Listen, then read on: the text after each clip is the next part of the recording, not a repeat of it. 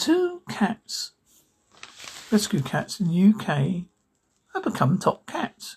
Two cats, rescue cats at the hospice, have won the National Cat of the Year award, bringing comfort to the dying. Siblings Jasper and Willow were named joint winners for the boost they have given residents St Peter's and St James Hospice in Haywards, Heath, West Sussex, UK.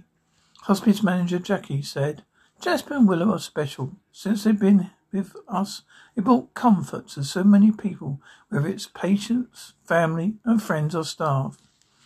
The awards organised by charity Cat Protection were judged by celebrity panel. Isn't it nice?